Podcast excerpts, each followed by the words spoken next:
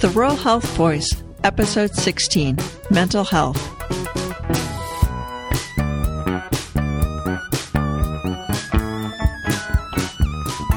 Welcome to the Rural Health Voice. I am Beth O'Connor, your host.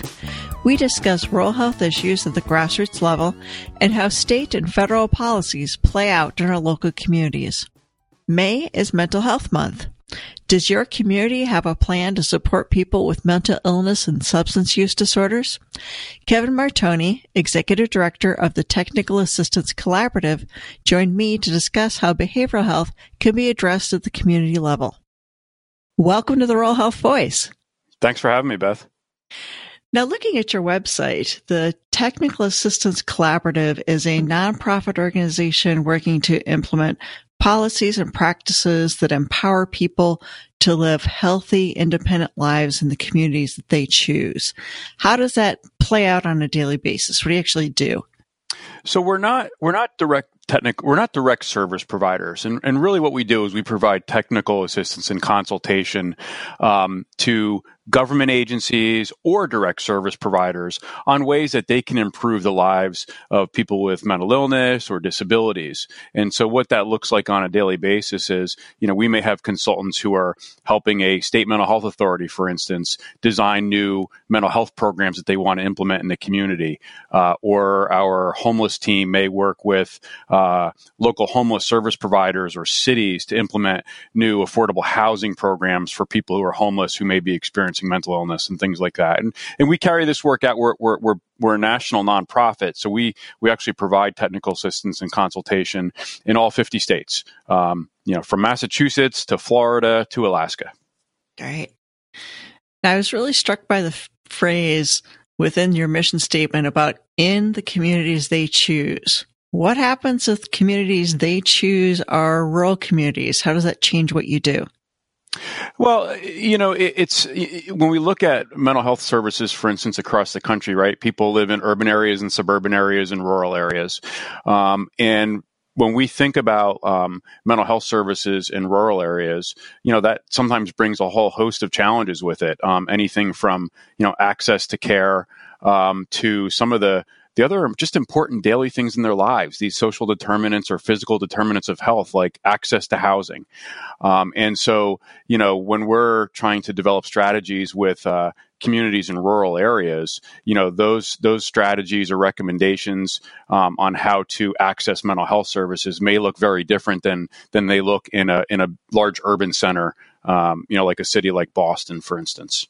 And your website specifically talks about the need for mental health and substance use services that promote community living and person centered recovery. What do those services look like in rural communities? What would those services be? Sure. You know, we very much uh, feel that most people with mental illnesses and substance use disorders can live in their communities, in their home communities or the communities that they choose. You know, sort of moving beyond, you know, people need to, you know, with mental illness need to live in a in a hospital based system. It just that just doesn't really bear out and the outcomes don't support that. And so you know, if a person, you know, if they've grown up in a rural community their whole life, whether it's in farm country or or other rural communities, and they want to live there, access to mental health services may be, you know, having a long ride to see, you know, your, your mental health provider or your primary care provider who may be delivering services. Um, or it may be receiving mental health care through telehealth type services. And I know when I was looking at some of the things that you do with the Rural Health Association, you know, when you think about telehealth, well, the same applies for behavioral health care in, in terms of getting people access to telehealth services to address their mental health needs. Um, and so some of the things that we may do in a rural community, for instance, you know, maybe going to work with the providers who are sort of in a designated area and trying to make sure that they can promote as much access to care as possible. Historically, that's been very fragmented care. Um, you know, what we may do in, in, areas is try to bring together, you know, the primary healthcare provider and the behavioral health care provider to provide integrated care. Um, or co-located care so that people who are maybe having to drive two or three hours for an appointment don't have to drive to see their primary care doctor on one day and the mental health care provider on another day that's just not practical when people have to have long drives they have to work Uh, maybe they don't even have access to transportation. So what we really want to try to do is streamline that access to care for people uh, who may also have mental health needs in addition to their general primary care needs. Mm-hmm. And you touched on this a little bit, but dig a little deeper. What are some of the challenges to both providing and receiving those services in rural areas? Well, you know, from from a receiving standpoint, um, a lot of times it's uh, just the the general access. You know, is there is there a mental health provider within a reasonable distance? Um, you know, when you look in rural or even frontier areas in this country, uh, those providers may be several hours away, and and maybe even a, an, an, air, an airplane ride away from from access to services. Um, and, and, then and then in rural areas, do those services even exist? You know, so is there a mental health provider that covers a large geogra- geographic area? So even if you do have transportation, does the service exist in, in the community? And, and, from the provider perspective, you know, um, uh, you know, oftentimes it's hard to just financially um, make it as a provider in a rural area if you don't have the population density um, or enough people served to sort of come through your doors to, to just support the final uh, uh, final the finances of your of your organization. Um, and so when you sort of have those challenges from the provider side and the the the service recipient side, um, you know, access to mental health care uh, in, in rural America can be very challenging. Um, and it's not that access in urban areas isn't challenging because it comes with its own challenges, you know, but just that general access and availability of services in rural areas, it, it can be very hard for folks. Uh, and then when you layer on top of that, um, some of these other challenges, well, for instance, you know, do people have access to health insurance coverage? Um, is there even a workforce available to provide the services to people who live in rural areas. You know, those are additional challenges. So the access and availability piece is sort of compounded by these other issues that make it really hard for people to receive services. And what options are currently available to address those challenges? Well, you know, I think one of the things that you hear, I think you hear this in general healthcare, um, is access to telehealth services. Um, and you know, in many communities across the country, um, you know, they are using telehealth services, and that has its own challenges too.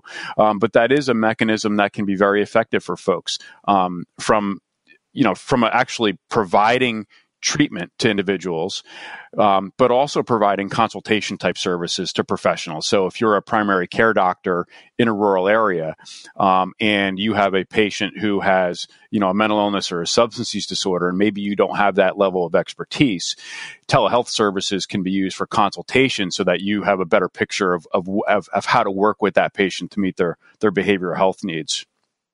And because I have to bang this drum nonstop, you can't have telehealth without broadband. Absolutely, absolutely.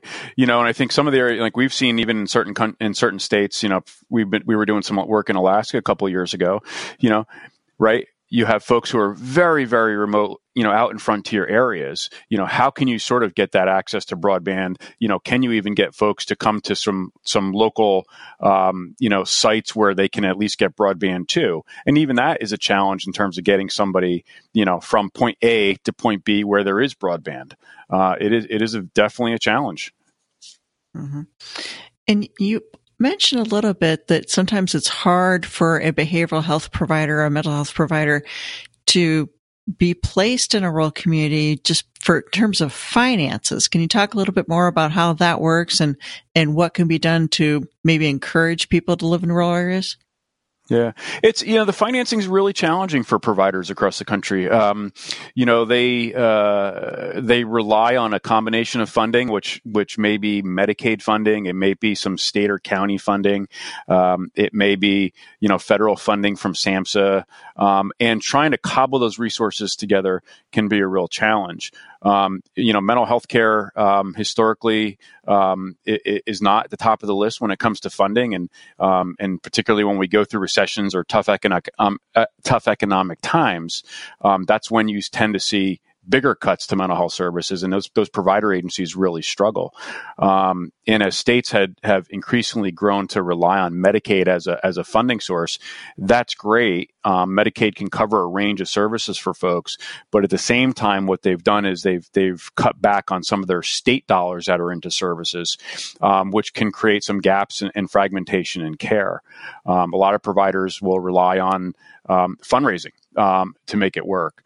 Um, what's what's I think important though, and a credit to the the nonprofit provider base in rural areas is they, they're mission oriented. These are folks who are really committed to the mission, and so they they can make it work on the margins. Um, you know, but it but it is hard bake sales for docs is probably not the uh, mental health policy we want to go forward with. So certainly funding is an issue. What do you think the nation could do to better address mental health in rural communities? Communities, are there policies and practices you would like to see? Well, I think it, right at the top, it's really trying to make sure that there's political will and leadership in, in states and communities across the country. You know, um, people in the in the legislative and executive branches need to be made aware and educated on the importance of mental illness and the importance of access to care.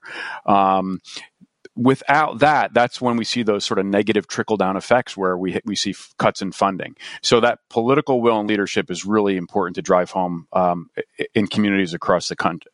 Across the country, you know, when you think about the stats that um, the prevalence of mental illness and substance use disorders, where you know one in five adults will will have mental illness, um, you know, and similarly, you know, um, you know, a significant number of people have substance use disorders. And then the, the co-occurrence of, of substance use disorders and mental illnesses together is significant.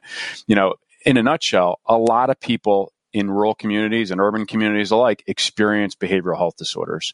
And to the extent that we can make that a public health issue with our political uh, leaders and our policymakers uh, in, in states and communities across the country, that is a big help. But then we sort of need to sort of then go into the weeds a little bit and make sure we, we're addressing those things that I talked about, like access to coverage. You know, what does that mean? What does it look like? Um, how do we access um, uh, or how do we increase uh, insurance coverage for individuals?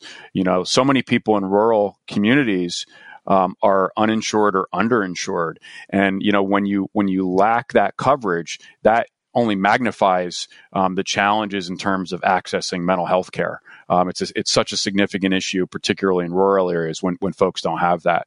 And when you look at the funding in systems, particularly in in larger, more rural communities, um, if if the funding that's coming from the state is not tied to Medicaid, you know, so if you're not receiving Medicaid coverage um, and maybe you're uninsured, but you, nevertheless you still need access to mental health services, there's very little funding, if any, in rural communities to meet the needs of those folks who are uninsured or underinsured, and that's a, that's a huge gap for folks.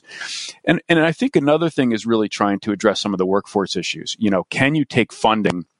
And try to come up with innovative ways to create better access or sustain a workforce in your community. You know, a lot of these centers, they might be mission oriented, but at the end of the day, you know, the employees that are providing the services, the social workers, the psychiatrists, and things like that, um, they need to earn a living too. And if the money's not there, and then you compound that with just the challenges and the burnout associated with delivering mental health care, there's such significant shortages and turnover in workforce that it's hard to keep a, a consistent workforce uh, out there for people in rural communities.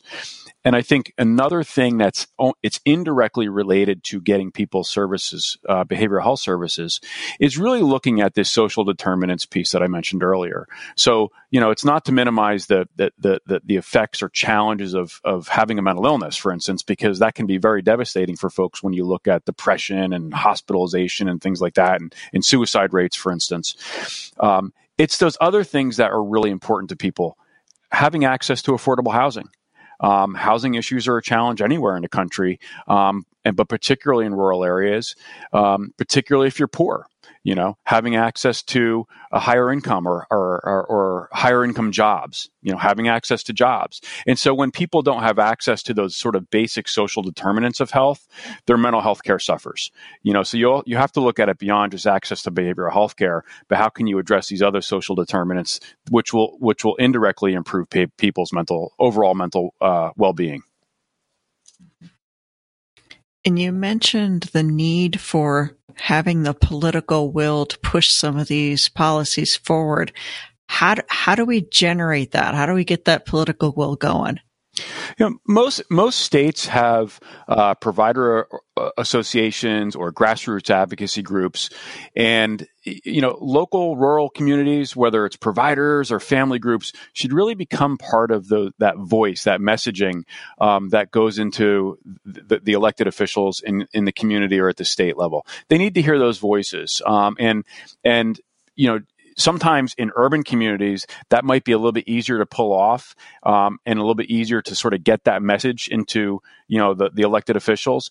And in rural communities that's a little harder and i think it's important for you know the, the local grassroots efforts and the more of the statewide grassroots efforts to really come together to create that message so that when when you're going to when when when elected officials are hearing about behavioral health care and and hearing about financing and Medicaid funding and all of these things that they need to hear about. They're also hearing it specific to the rural mental health voice um, because just so many of those challenges are just so u- unique. And again, like, you know, whether it's in farm country, um, you know, or, or, or, other types of rural areas, you know, it's, it's very different from urban. And, you know, going to a, a mental health center in an urban environment is one thing, but when that doesn't exist in a rural community, the, the solutions or interventions that are created have to be have to be specific to rural areas.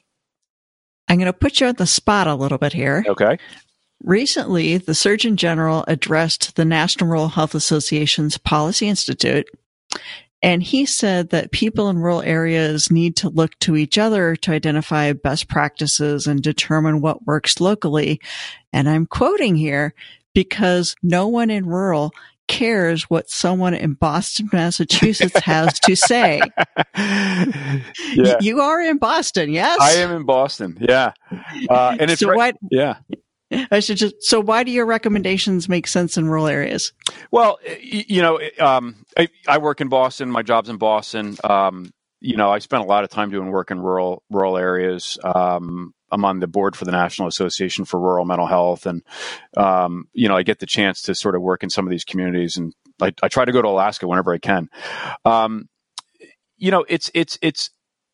I think when I look at the types of interventions that work for folks out there, you know, there are certainly evidence based practices that are out there. And, and communities and people who are in the behavioral health field sort of, they know them, you know, sort of community treatment or supported employment services or access to medication assisted treatment, you know, for instance, are, are, are, are known evidence based practices that can work. The trick then is trying to tailor those practices um, while still trying to meet a fidelity standard um, to rural rural needs you know? So if you're going to deliver you know in-home based treatment services in rural Alaska, um, you know that is going to look different than uh, mobile sort of community treatment team practices in uh, Boston or New York or Los Angeles, for instance. And so that rural voice in shaping that is critical. But nevertheless, it's trying to take those principles and the research that supports those best practices and, and, making it local to, to the local needs that are out there. And you know, so when I'm when we're sort of sitting here in Boston, sort of uh, you know providing technical assistance, whenever we go out to communities, you know, it's it's really a partnership, and it's really trying to bring together, you know, what are the best practices that we're seeing across the country. You know, so if we go work in Bethel, Alaska, for instance, and we're trying to help them think about rural particularly even frontier or tribal interventions at that point. You know, what are the lessons that we've seen from other rural communities across the country, not the lessons that are seen in Boston or New York or Los Angeles? Um, and it is a very nuanced approach, but but uh, you know, it, it, it can certainly work. Great.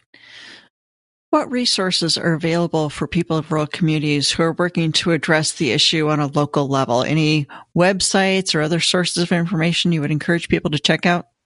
Yeah, I mean, I think one it's probably one that's known to you and maybe some of your some of your your listeners is the Rural Health Information Hub. Um, they have specific information there that links to mental health and substance use disorders as well, and I've I've always found that resource uh, very helpful.